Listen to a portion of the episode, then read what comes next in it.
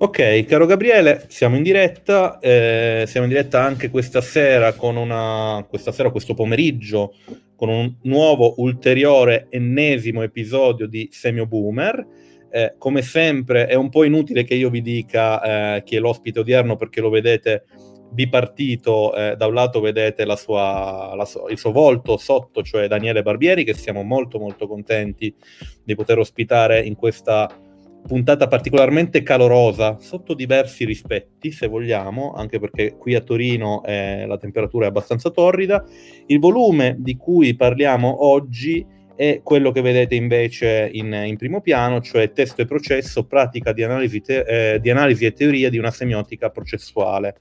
Il volume è edito dalla benemerita casa editrice Esculapio, è un volume eh, che, come molti dei volumi che abbiamo presentato nel corso di quest'ultimo anno e mezzo quasi, ha avuto una sorte un po' eh, malandrina dal momento che è uscito eh, a ridosso della pandemia, quindi non ha avuto una possibilità di circolazione eh, particolarmente ampia, almeno da un punto di vista del circuito mediatico, cioè è stato presentato poco, ma ci faceva presentarlo perché quando abbiamo addocchiato io e Gabriele questo volume, abbiamo immediatamente capito che era un volume di rilievo.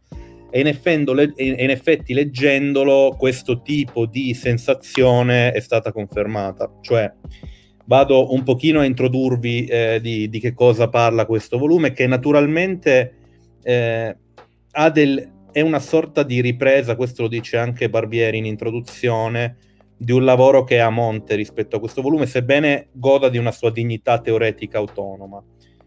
Il libro è diviso in due parti, eh, c'è una prima parte molto spessa di teoria che sostanzialmente si configura, se vogliamo trovare un genere, come un trattato, cioè eh, punto punto eh, Daniele Barbieri rimette in discussione alcune basi della semiotica eh, con l'idea di, ri, diciamo, di richiamare in casa il principio strutturale non più applicandolo al sistema, ma applicandolo al processo. La qualcosa in qualche modo ci, ci porta alle radici della nostra disciplina. Ehm, è una proposta teoretica molto interessante e molto calzante, in realtà, che, da cui a cascata discendono tutta un'altra serie di considerazioni. Ad esempio, il fatto che eh, nelle strutture profonde, diciamo, Barbieri si appoggia molto alla teoria generativa, eh, l'idea che nelle strutture pr- profonde la sintassi sostanzialmente sia sovrapponibile a una semantica, l'idea di fondo che le relazioni che sono all'interno del quadrato semiotico vadano ridiscusse e forse addirittura rilessicalizzate alla luce di relazioni di opposizione, di trasformazione.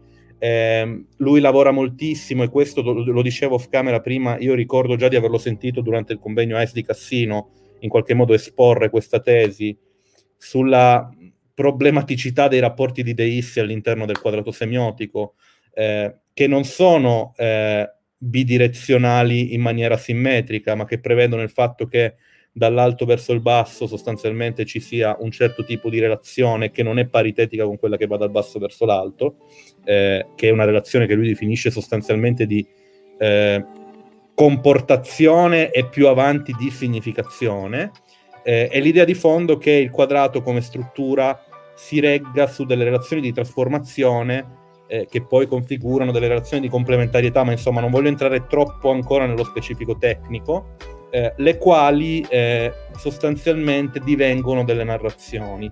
Quindi questo è il primo grande, eh, la prima grande ritrattazione o comunque trattazione in, in maniera estensiva di alcuni grandi oggetti di, ehm, teorici della cassetta degli attrezzi della semiotica. Peraltro Barbieri in questa prima parte spinge molto l'acceleratore su alcuni domini che sappiamo essere sempre stati molto problematici per la semiotica. Ad esempio, lavora, ma su questo chiaramente darò poi la parola a Gabriele, moltissimo anche nel campo musicale.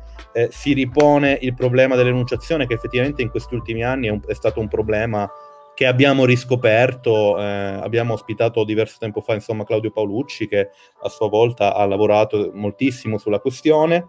E in, sol- in sostanza più volte si dichiara come un testo che ha una sua matrice eretica, addirittura arrivando eh, in maniera piacevole a mettere in crisi il quadrato della veridizione. eh, cioè a, riconsidera- a considerare il quadrato della, della veredizione come sostanzialmente una degenerazione eh, di un certo modo di lessicalizzare le relazioni all'interno del quadrato semiotico.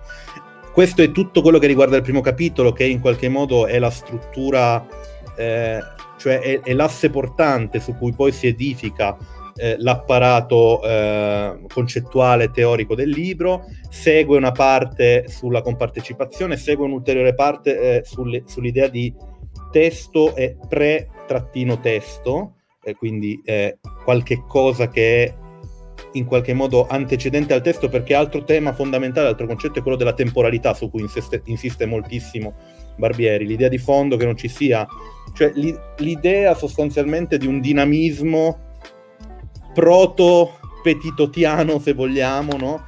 eh, che in qualche modo eh, fino alla costruzione delle relazioni di opposizione su cui Barbieri innesta tutto il suo eh, lavoro perché vuole perché ribadisce la necessità di non affrancarsi da un principio strutturalistico, eh, debbano essere intese come relazioni di opposizione che si dispiegano su una temporalità. Eh, e quindi anche in questo senso eh, vi è diciamo, la cagione di un'idea di testo e di pre- dimensione pretestuale e soprattutto l'attenzione al processo, quindi lo staccarsi dalla dimensione della lang per invece andare a indagare eh, la dimensione della parola e quindi rid- ridiscutere a partire dal passaggio dell'idea di struttura situata nel, sistema a quella del processo l'interezza di diciamo la, l'apparato semiotico che classicamente noi studiamo fin da quando ci approcciamo alla semiotica diciamo nei, nei nostri studi. Da qui si diparte attraverso diciamo un, un capitolo cerniera che è un capitolo dedicato all'esplorazione alla proposta di alcuni modi di esplorare analiticamente specifiche eh, testualità, quella musicale, quella poetica, quella audiovisiva, quella del fumetto, inevitabile leggere in queste pagine, come dire, l'expertise specifica di, Danieli, di, di, di Daniele, no? quando si parla di fumetto, quando si parla di musica, quando si parla di audiovisivo. Attraverso questo capitolo cerniera si passa alla seconda parte, che è una, seco- è una parte invece più applicativa, che riluce di saggi che pretendono di avere da un lato la memoria, tra l'altro altra parola fondamentale eh, della prima parte, no? eh, l'idea di memoria non solo come fatto, mm, come dire, incarnato nel soggetto, ma come fatto semiotico che genera il mondo, ricorre peraltro, scusate di tanti excursus, ma questo è un libro che apre a moltissimi orizzonti, ricorre l'idea persiana del, insomma, del letto del fiume che è, interpreta, eh, che è l'interpretazione del ruscello, no? e quindi l'idea di una memoria che si sedimenta attraverso non per forza il soggetto, ma anche la dimensione dell'agente semiotico.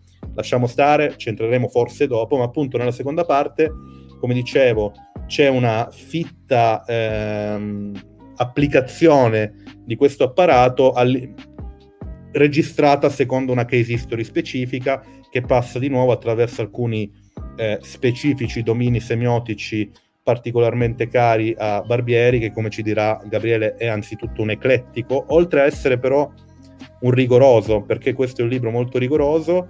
Eh, non vi do adesso troppe indicazioni su quali siano poi i casi applicativi, ma magari anche su questo torniamo. Ci tengo a dire in conclusione eh, di questa breve introduzione che il volume è, come dicevo, dicevo prima, rigolo- rigoroso ma, e qui userò un aggettivo forse inconsueto rispetto all'occasione, c'è una dolcezza in questo rigore, eh, cioè si vede il, come dire, la, la riflessione veramente appassionata le- e legata con un, con, un, con un, certo affetto verso eh, la semiotica. Ed è un piacere leggerlo ed è un piacere leggerlo anche un po' per sua per il suo rigore che però si trasforma in chiarezza cioè non c'è mai il rischio che ci sia qualcosa di nebuloso. Se uno con una discreta attenzione segue passo passo eh, la sistematica proposta da Barbieri, capisce, capisce bene e, e, ed è un piacere insomma scoprire, comprendere la sua teoria man mano facendosi portare per mano colui. Gabriele ti lascio la parola, dico solo che leggendo un po' il modo in cui proprio la stilistica di questo volume è stato un po' come ritornare ai prolegomena di Henslew, almeno nel primo capitolo, cioè c'era proprio quella specie di eh, andare passo passo, accompagnare il lettore passo per passo, ma appunto leggevi anche una passione di fondo, una dolcezza che io ho trovato anche in Hemslow, che è notoriamente molto ostico, ma che io ricordo con piacere, diciamo, eh, nel, nella lettura eh, dei Prolegomena. Lascio però la parola a Gabriele che invece ci introdurrà la figura di Daniele eh, a dovere e con dovizia di particolari. La, la, la, dolcezza deriva dall'amore, se c'è amore per la semiotica c'è la dolcezza. Comunque io farei sentire un attimo la voce di Daniele che così ci saluta e non lo teniamo muto per 20 minuti, eccolo. Bene, Bu- buonasera, sono molto contento di essere qui. Grazie Daniele, grazie mille. Io ho il compito, per me è sempre divertente perché fare questa cosa mi diverte un sacco, mi piace da sempre. Ho il, dire, il compito di introdurre Daniele Barbieri, che è noto, è notissimo, ma appunto eh, noi ci permettiamo di bignamizzare i nostri ospiti e ripeto, è una cosa che mi diverte tanto.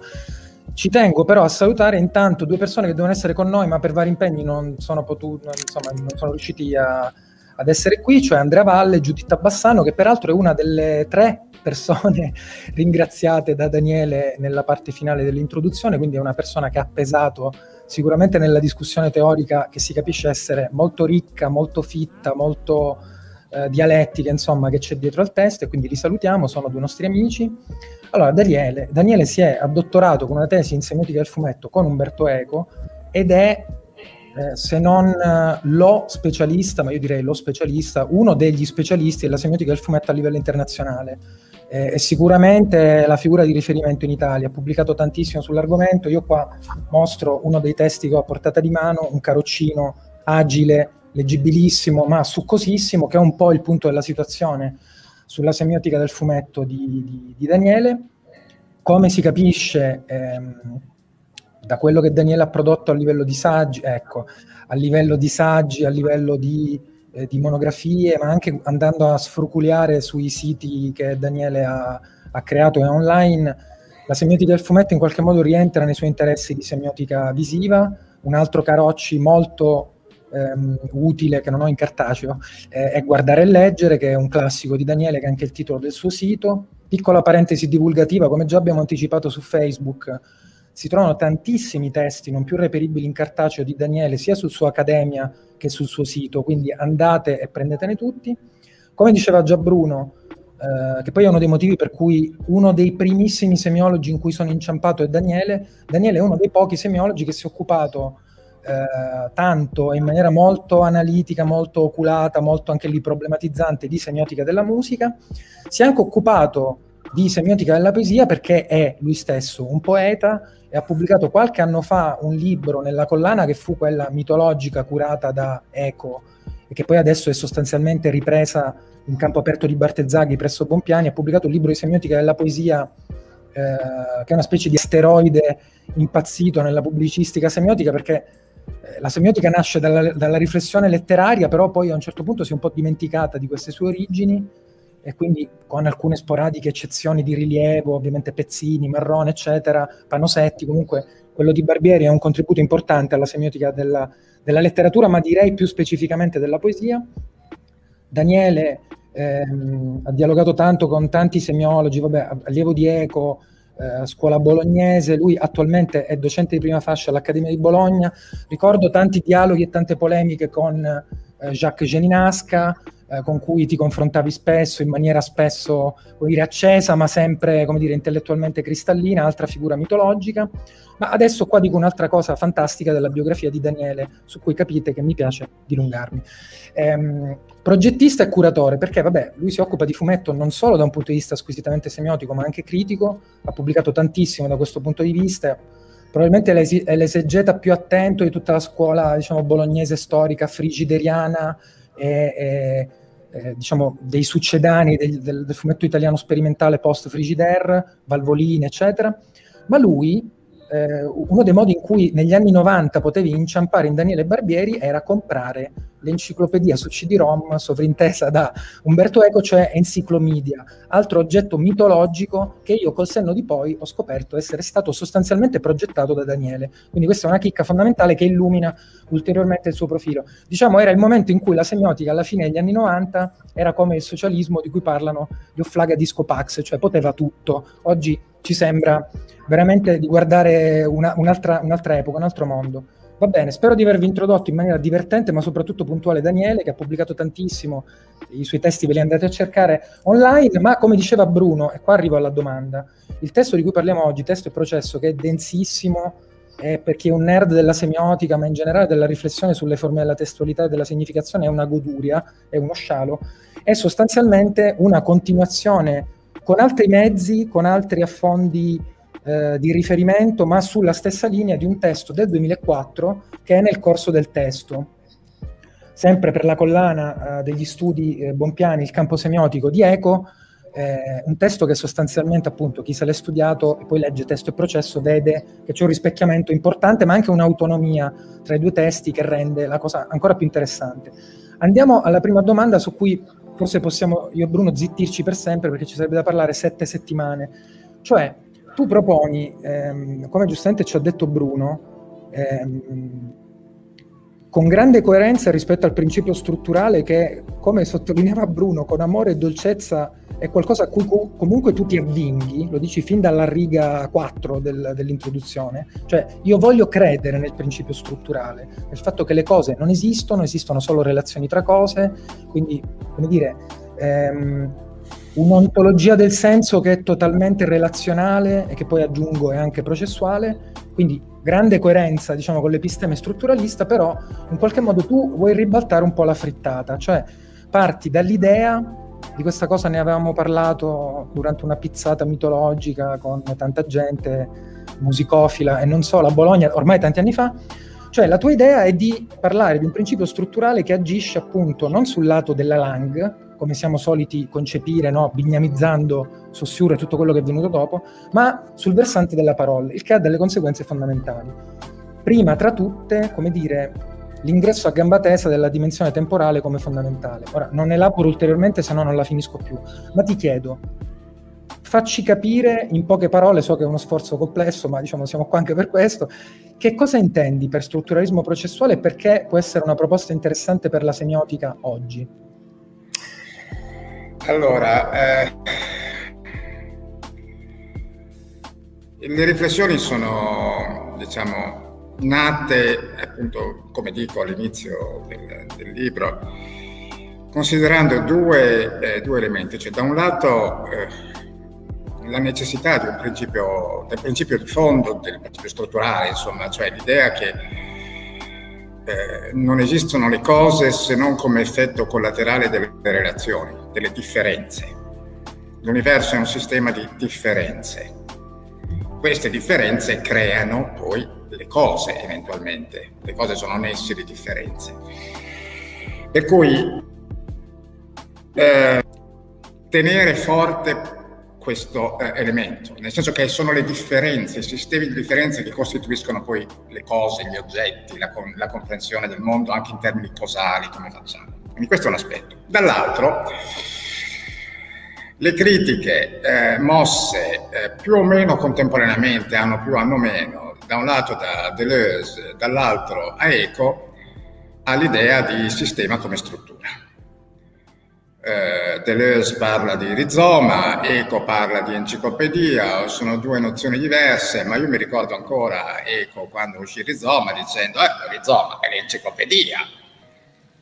Eh, più, cioè va bene, non è proprio la stessa cosa, ma dire, la, la critica di fondo al, all'idea di sistema strutturato è, è, fonda- è, è molto vicina, è molto la stessa, insomma.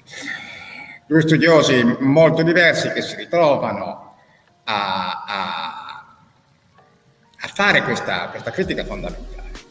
Allora, come, come si salva la struttura eh, se eh, eh, dire, il sistema, cioè la langa, intesa anche in senso generale, non solo, non solo linguistica, semiotica, se la langa semiotica non può essere eh, una struttura. Eh, un'ipotesi è che strutturale sia il principio che la forma, cioè il processo che la costituisce. Pro- un processo che è un processo eh, di ehm, conoscenza del mondo, ma in realtà non solo, è un processo di trasformazione eh, del mondo. Io pongo molto l'accento sul fare, magari tra poco ci torno in maniera più, eh, più, più precisa. Ehm, cioè l'idea è che le nostre conoscenze, intendendo qui conoscenza nel senso più ampio possibile, sono sempre basate su porre delle differenze, porre delle opposizioni e in questo senso sono assolutamente strutturate. Cioè noi conosciamo in maniera strutturale. Noi costruiamo le cose attraverso sistemi di differenze con altro. Percepiamo le differenze, le differenze si, dire, conglobano assieme. A un certo punto diciamo che quella è una cosa perché la distinguiamo in tanto modo, perché è in opposizione con tante altre. E così si, si costituisce eh, eh, l'oggetto. Poi cosa succede? Eh, succede, e questo voglio dire, lo facciamo eh, noi come lo fa qualsiasi essere vivente, anche il più, element- più, elementare che sia, ma anche molti processi che non hanno a che fare con i viventi, perché semplicemente distinguono, come diceva a suo tempo Peirce, ma anche Lacan, il quale aveva letto Peirce, ma quando lo disse non so se già l'aveva letto, eh, un ruscello che si scava il suo corso si sta eh, formando un abito. Non c'è bisogno di ehm, mettere in gioco nessuna nozione mentalistica per capire che il ruscello, in via del tutto automatica, sta già creando delle differenze, sta già ponendo delle opposizioni. Quindi sta già facendo un'operazione di strutturazione, certo, assolutamente elementare, il ruscello non è un soggetto, è un, lo chiamo agente semiotico, cioè livello assolutamente elementare, non c'è nulla di vivo in ciò, ma la sua azione sta già strutturando il mondo dal suo punto di vista. Tant'è vero che poi, una volta che si è scavato il corso, continuerà a seguire quel corso. Quindi si è creato una memoria.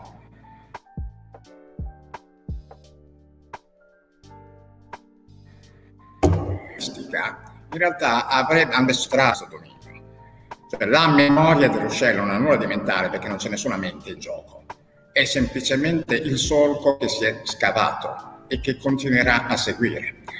Allo stesso modo, la nostra memoria eh, non è solo eh, mentale, è, eh, possiamo considerare eh, a livello di memoria tutte le nostre costruzioni sufficientemente stabili. La struttura di una città, Pensate di dover vivere in un posto non strutturato come una città. Cos'è una città? È un luogo dove curi il senso, è un luogo che dà senso allo spazio che io ho attorno. Città, luogo particolare, ma ormai anche la nostra campagna è così.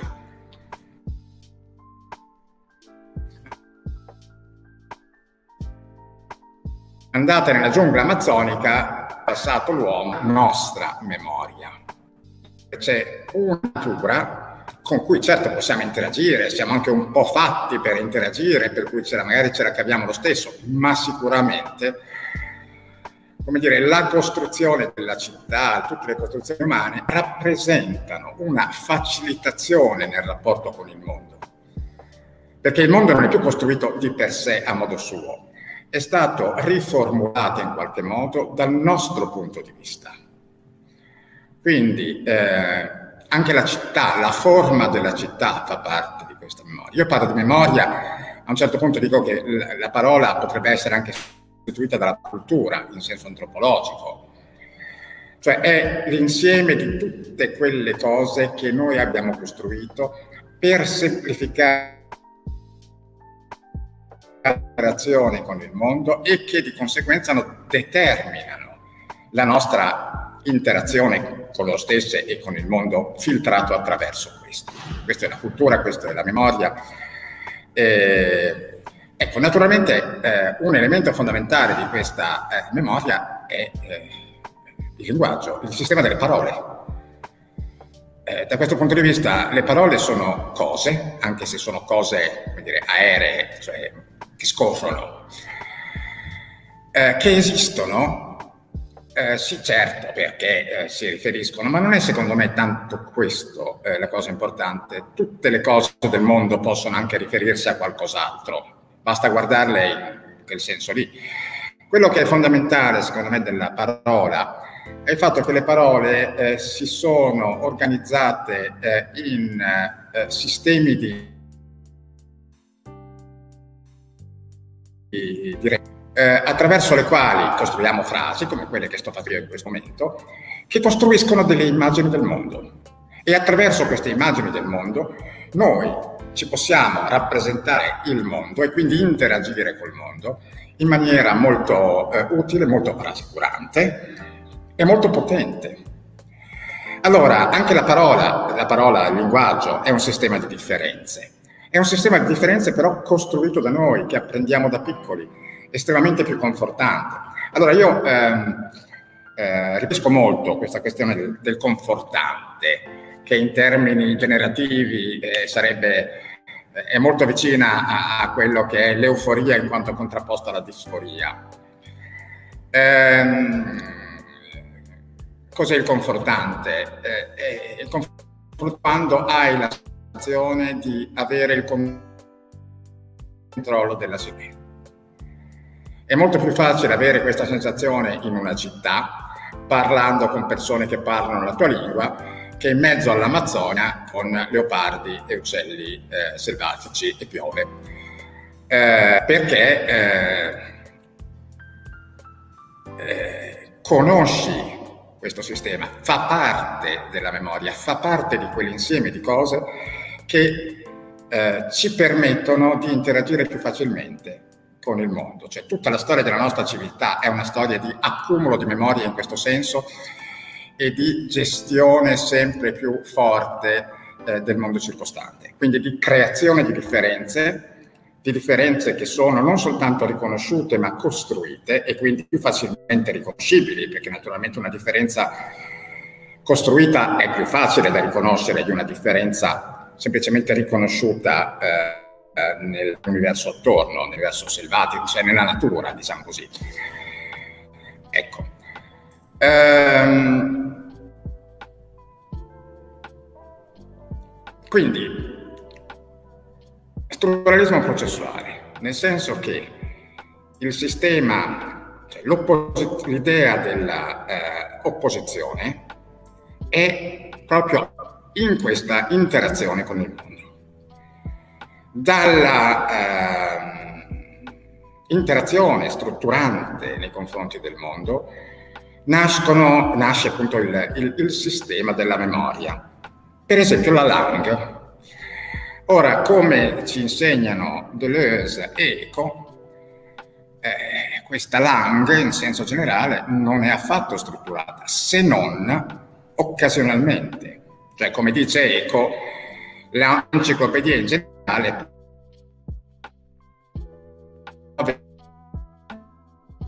dizionario. Eh, quelle che ci fanno credere che tutto il sistema possa essere ugualmente strutturato, ma non è vero. Sono zone costruite apposta per essere strutturate. Un classico caso è il,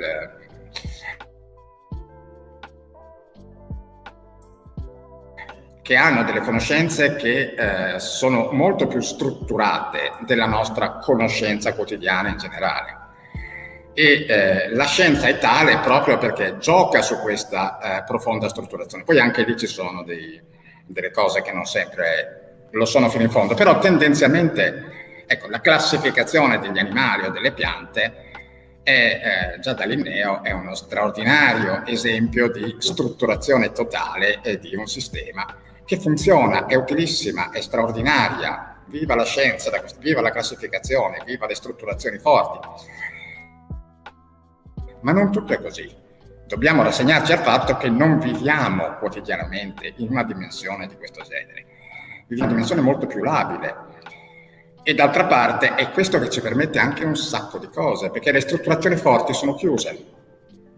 La, uh, dire, la metafora di Lakoff e Johnson non ci sarebbe ed è quella che rinnova il discorso, è quella che continuamente ci dà, eh, ci dà novità. Quindi viva le strutturazioni deboli dall'altro punto di vista, che sono quelle in cui eh, viviamo più, eh, come dire, eh, allegramente spesso, più appassionantemente. Eh, perché eh, il, la Lang o in generale il sistema non è una struttura? Perché intanto le no- nostre conoscenze eh, avvengono in maniera strutturale, sicuramente, ma sono indipendenti spesso. Per cui io conosco una cosa alla mia sinistra e faccio le differenze, creo un sistemino lì, poi conosco una cosa alla mia destra e sono già dall'altra parte e i due non sono necessariamente in sistema tra loro. Questo è un primo eh, elemento, per cui tanti microsistemi, microconoscenze strutturate non formano un sistema strutturato. Ma anche se lo formassero, siccome il sistema è qualcosa di materiale, anche quello della mente è in qualche modo materiale, ma siccome è anche la città, è soggetto a degradazione. E, le città si rovinano se non le tieni su, anche quando ne su le trasformi, in qualche altro modo si degradano, non è la parola giusta, però si trasformano, non sono più quelle di prima. E oltretutto quando crei dei sistemi materiali molto grossi, molto complessi, non sempre mantengono aspettative. Sono i classici più clamorosi di progettazione di città. Eh, l'esempio classico che fanno gli urbanisti è Brasilia un progetto urbanistico eh, meraviglioso che è finito per diventare in molti luoghi una mostruosa trappola. E non era certo questo l'intenzione di chi l'ha progettato, chi l'ha fatto con le migliori intenzioni. Ma eh, i sistemi si degradano. Eh, non sempre funzionano come noi ci aspettiamo che debbano funzionare. Eh, la realtà è, è, diversa, fa cambiare le cose e fa cambiare anche la nostra memoria. Per cui eh, un sistema che è nato magari in maniera strutturata, dopo un po' di tempo potrebbe non esserlo più. C'era un bel esempio di Michel Foucault eh, nelle parole di cose, eh, quando parla della trasformazione di epistema. E, e, e, ci fa notare come le stesse classificazioni eh, 6-700esche, quando si passa al, col cambiamento di cioè si passa all'Ottocento, alla fase della, della scienza trionfante, magari le classificazioni restano le stesse, ma prendono un senso completamente diverso. Alla fine la relazione tra queste classificazioni e il mondo è tutt'altra, non è più quella che era prima, perché è cambiato l'episteme, quindi è cambiato il sistema di riferimento. Cioè non c'è, ehm, non c'è speranza di mantenere eh, la struttura nella memoria. La memoria si degrada inevitabilmente. La struttura sta... Ah, cosa facciamo? Ecco, a volte ristrutturiamo. Bella parola. Cosa vuol dire ristrutturare? Vuol dire tornare a conoscere, tornare a dare struttura, ma vuol dire già anche modificare. Quando ristrutturo la casa non è più come prima, la sto rifacendo, sto facendo una nuova casa, una nuova, che poi durerà anche da quello che durerà. Insomma, quindi è un processo eh, in sé intimamente eh, dinamico. Adesso magari mi fermo così lascio Gabriele fare qualche altra domanda, poi dopo... No, prende, prenderei, prendere, prenderei la parola io per segnalarti sì. soltanto che abbiamo, abbiamo, colto tutto, ma c'è chiaramente un piccolo problema fatico con la tua connessione, perché ogni tanto scatti un ah. pochino. Eh, non so se dipende dal punto dove sei posizionato o meno, eh, è un peccato, insomma, però insomma, eh, mi dispiace, però qui la, la, connessione è abbastanza buona, sono in accademia. Ok. ok, nel caso adesso ti pongo io la domanda e mi chiudo la webcam in modo che magari libero un po' di banda per te. In realtà la domanda che ti porrei è, sono tre domande. Eh, io facciamo, la, lancio sulla base di quello che hai detto una serie di mie curiosità e poi tu vedrai dove è meglio indirizzarci. Eh, la prima è quella che accennavo che in, nell'introduzione che in qualche modo si rifà a, a tutto quanto hai detto, cioè eh, il momento in cui metti, come dire, le, poggi le basi per considerare la sintassi una semantica ehm, che trovo una cosa molto interessante, tra l'altro molto dire, apprezzato tutto il discorso che fai sul fatto che eh, il significante gatto di per sé è parte del, del significato gatto, no? E, e, quindi questa idea appunto che noi tendiamo a considerare in maniera erronea ehm, significante e significato come due enti distinti, quando in realtà la relazione che forse li, meglio li descrive è quella parte tutto, che trovo molto interessante. Da lì, anche per spostarci al, al secondo capitolo, in questo grande disegno di interazione con il mondo, tu poi identifichi dei gradi di interazione, cioè vai dalla stimmung alla compartecipazione fino alla connivenza. E sarebbe magari interessante esplorare questa, questa triade a cascata. E poi ci sarebbe una curiosità un pochino eh, provocatoria sia per te che per Gabriele, cioè appunto tu en passant menzioni in introduzione la Coffe Johnson, quindi chiaramente metafora e vita quotidiana, eh, parli di metafora, parli di catacresi, vorrei chiederti ehm, se volevi indugiare un pochino anche sul discorso della metafora, qui la provocazione, ripeto, è anche per Gabriele, perché so che Gabriele è un grande fanatico di tutto il dibattito che c'è stato sulla metafora della guerra per descrivere la pandemia, eh, che è un dibattito che è stato molto acceso, visto che tu sei anche un poeta, insomma, eh, di, di, queste cose sicuramente hai, hai un'opinione. Eh, Gabriele, ad esempio, è un grande sostenitore della liceità di questa metafora contro invece tutta una, una classe intellettuale che si è scagliata contro l'utilizzo di questa metafora considerandola come strumentale potenzialmente a una ristrutturazione appunto del discorso del Covid eh, in forma che, che, che, portasse inevitabilmente a una, a una belligeranza fattuale. Eh, se, la qualcosa secondo me è anche un po' assurda perché invece io sono un altro sostenitore della, dell'utilità stretta di quella metafora. Questa è una domanda più fuori tema, se vogliamo. Quindi io ti ho dato tre stimoli, sintassi e semantica, la triade stimung eh, con partecipazione e, e, connivenza, scusami, anch'io devo fare mente locale, e poi metafora e catacresi, volendo con spot sulla metafora della guerra. A tua scelta, prego. Va bene, andiamo in ordine, sperando di farlo. Cioè, sono tre argomenti da, da corso universitario ciascuno. Eh, allora, sintassi come semantica, ovvero relazione parte tutto.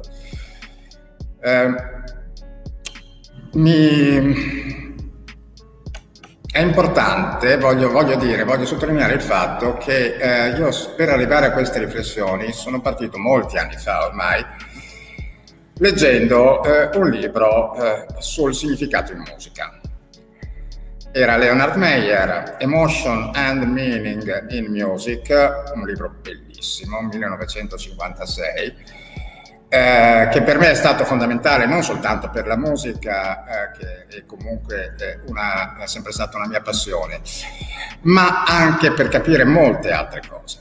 Allora, una eh, osservazione eh, alla base del discorso che fa eh, Meyer è quando lui parla di quello che lui chiama embodied meaning significato incorporato, forse la traduzione italiana più eh, pertinente. Cioè, ehm, lui ne sta parlando in relazione a, alle forme musicali eh, e, lui è alla base della sua teoria eh, musicologica, anche delle emozioni in musica, c'è questa idea che ehm, diciamo, la percezione di quello che lui chiama musical term, termine musicale, cioè una parte di una forma, fa sì che noi ci aspettiamo il tutto e quindi ci aspettiamo la forma nel suo insieme. Poi tutto il suo discorso eh, musicologico si basa sul fatto che in realtà la percezione di una parte non è sempre eh, seguita dalla sua prosecuzione, cioè dalla forma nel suo insieme, ma il fatto che noi ce l'aspettiamo, cioè che sia implicata dal termine eh, sonoro, dal termine musicale, fa, è, è, ciò che produce tutto il sistema delle emozioni che crea un brano ehm, un brano musicale. Cioè io mi aspetto una certa prosecuzione, qualche volta arriva e conferma le mie aspettative, qualche volta no, arriva qualcos'altro, oppure viene dilazionata. Cioè tutto il sistema tonale, da come l'ha sviluppato Bach in poi, è un sistema per dilazionare senza farci perdere l'attesa di arrivare alla forma eh, compiuta, per esempio. Allora, eh, rapporto parte tutto, termine io poi parlo più in generale di termine percettivo, termine percettivo forma, cioè il tutto. Allora, eh, io ho osservato, mi sono reso conto subito che in realtà il meccanismo di cui parla Meyer non riguarda soltanto la musica, riguarda la nostra percezione in generale. Cioè, eh, io di quello che percepisco visivamente, acusticamente, in qualche modo, cioè io percepisco sempre una parte. Io vedo il computer davanti a me, come c'è la, la, la, la faccia di Gabriele, eh, eh,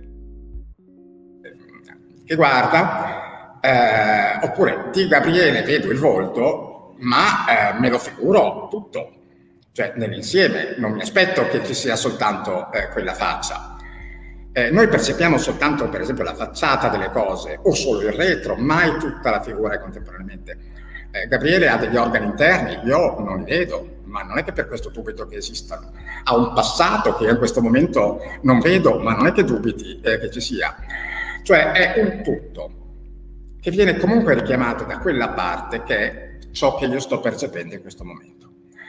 Allora io credo che questa relazione parte tutto sia la relazione semiotica fondamentale. Ovvero che a monte anche di quelle più specifiche, per esempio della parola, ci stia eh, una, sempre eh, un rapporto con un tutto che è quello che potremmo in termini filosofici più tradizionali chiamare il concetto, cioè eh, la cosa nel suo insieme, a cui gli elementi rimandano. Ecco, dal punto di vista eh, verbale, per esempio, come anticipava eh, Bruno, eh, nel mio concetto di gatto è compreso anche il fatto che in italiano si chiami gatto, in francese shot, in, in, in inglese cat, in spagnolo gatto, in tedesco cats, eccetera, eccetera. Cioè le parole fanno parte del concetto, anche qui è una parte che rimanda al tutto.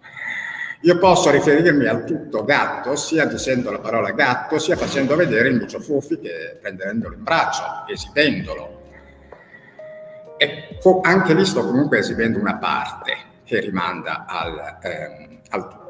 Allora, eh, poi è vero che nel linguaggio, anche per ragioni di economia, di solito lasciamo perdere il tutto e eh, creiamo relazioni più veloci, più puntuali, ma in realtà quella relazione lì è quella fondamentale. Ehm, ecco, quando analizziamo la sintassi eh, della parola, del discorso verbale. Ehm, anche qui le parti che precedono in qualche modo sintatticamente rimandano alle parti che seguono. Cioè per esempio noi sappiamo che in una proposizione delle nostre lingue media- sono di solito presenti un soggetto e un predicato e tendenzialmente dei complementi meno obbligatori, ma non può non esserci soggetto predicato, altrimenti eh, non c'è. Eh. Per cui quando io per esempio leggo eh, nell'infinito di Leopardi i versi dal 3 al 6, dove dice ma sedendo e mirando interminati spazi e sovrumani, di là da quelle sovrumani silenzi e profondissima quiete, è chiaro che manca qualcosa perché non c'è un verbo e quindi io non posso capire se queste espressioni che ho eh, dato siano soggetto, complemento. Eh, in ogni caso deve arrivare un verbo. L'arrivo del verbo è implicato dalle parti. Cioè quello che io ho letto o ho, sentito fino a questo momento, eh, grazie, eh, mi implica, mi significa qualcosa che deve arrivare dopo non mi dice specificamente io nel pensiero mi fico, ma mi dice che qualcosa del genere deve arrivare. Cioè in questo senso c'è un rimando parte tutto, anche a livello sintattico, cioè la sintassi funziona perché mi permette di crearmi delle aspettative e di, perché riconosco delle forme. Le forme sintattiche, esattamente come le forme musicali di Meyer, sono forme che mi permettono di fare delle anticipazioni, di avere delle aspettative, quindi sono forme che possiedono significato. Certo, funzionano in maniera differente da quello del eh, significato, diciamo, semantico in senso tradizionale, ma non sono meno, eh, in realtà, semantiche eh, di quello.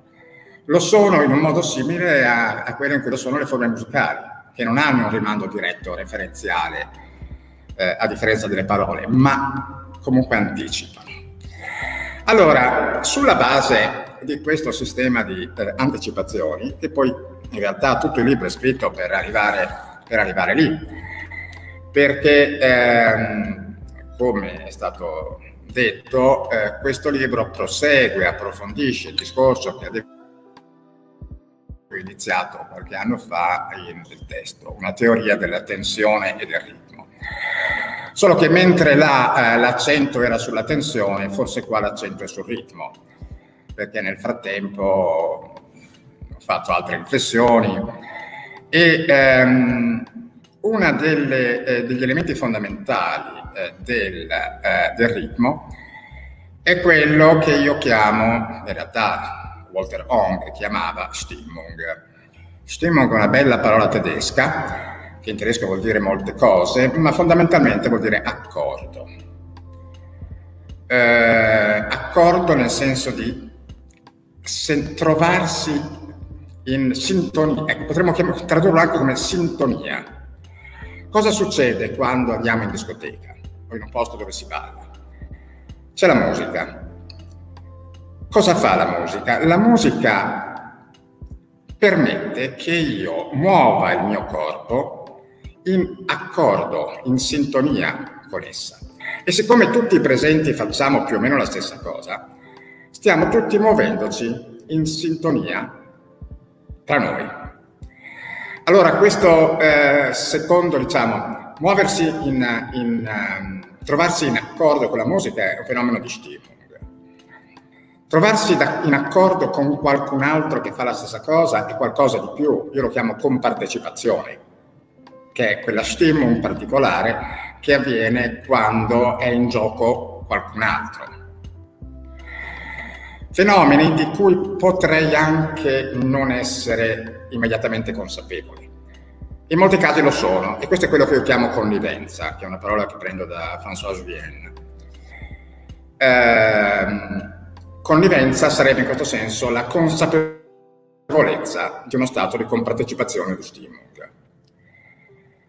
Eh, Julien eh, fa un'interessante contrapposizione che io assumo tra, lui la chiama tra connivenza e eh, cognizione. Eh, secondo me nella connivenza c'è già una componente cognitiva, per cui preferisco fare l'opposizione tra da un lato stimolo con partecipazione e dall'altro conoscenza. Cioè l'idea è che eh, queste due dimensioni, da un lato la compartecipazione o stimolo, dall'altro la conoscenza, siano fondamentalmente le due principali modalità di interazione col mondo. Abbiamo compartecipazione o stimolo quando ci accordiamo, quindi siamo in una dimensione, in una dimensione del noto, del ballare all'interno di una musica sufficientemente prevedibile. Eh, ballare, eh, che ne so, una musica in due quarti per noi è molto più facile che una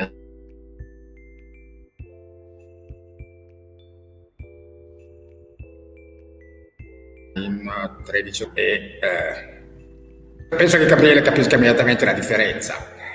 E ancora più difficile è eh, ballare eh, pezzi eh, ritmicamente complessi, ballare nel senso di spontaneamente, da discoteca. Eh, un brano meraviglioso e fortemente ritmico come Le Sacre du Printemps non è molto adatto alla discoteca perché eh, ogni tre battute eh, cambia la pulsazione praticamente in maniera estremamente complessa. Quindi trovare eh, una Stimmung con una musica così è, è, un problema complesso e infatti è musica che, va, che viene fortemente interpretata come danza, cioè bisogna allenarsi, studiare, trovare un, eh, un modo, ma soprattutto è fatta per un ascolto in cui le componenti eh, compartecipative, che ci sono, perché comunque anche le sacra eh, ha questo ritmo fortemente trascinante, comunque le componenti partecipative convivono e interagiscono con le componenti cognitive, cioè il piacere della scoperta, dell'innovazione, la tensione musicale, che è un elemento cognitivo.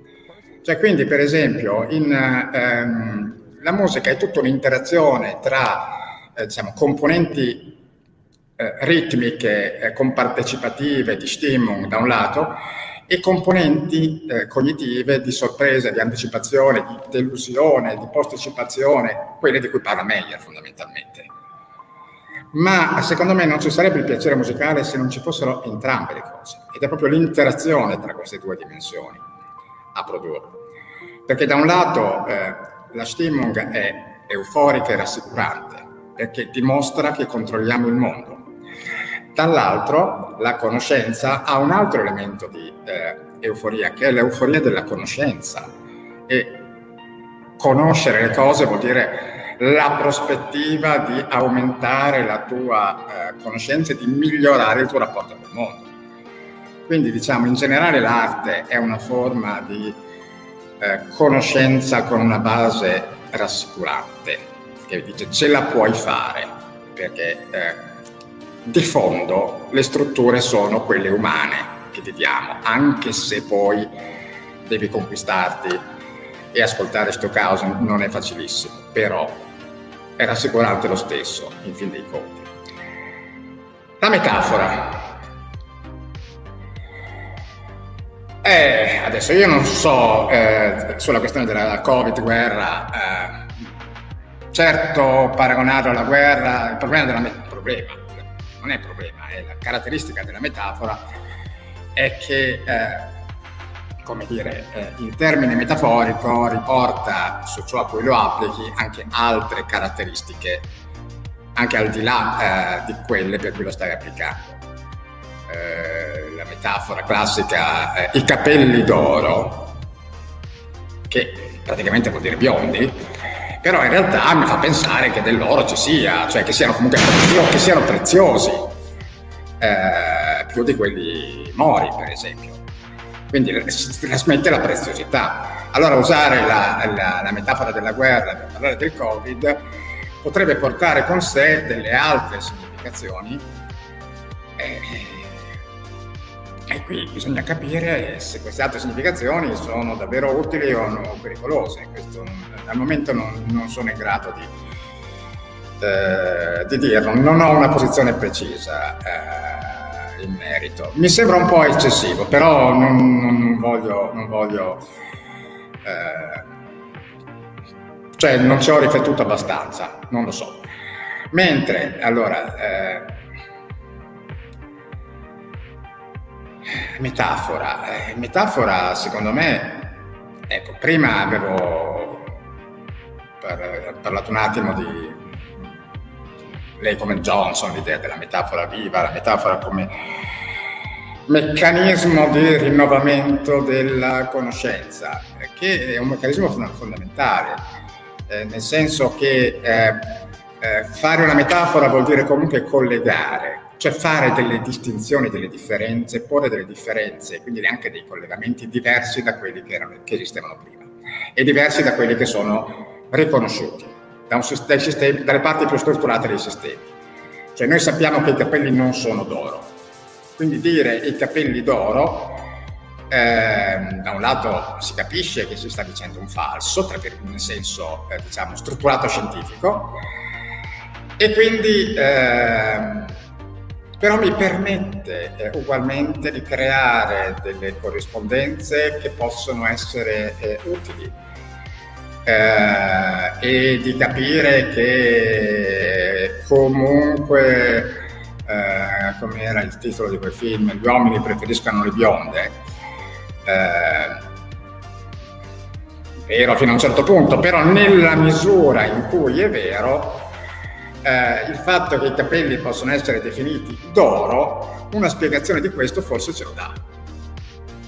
Quindi spesso attraverso la metafora si può arrivare in vista di spiegazioni di nuove strutturazioni.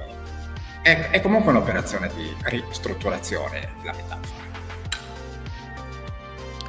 Caro, riprendo la parola io al volissimo, grazie per essere riuscito, tra l'altro in un tempo eh, tutto sommato pillola a rispondere a tre stimoli non indifferenti.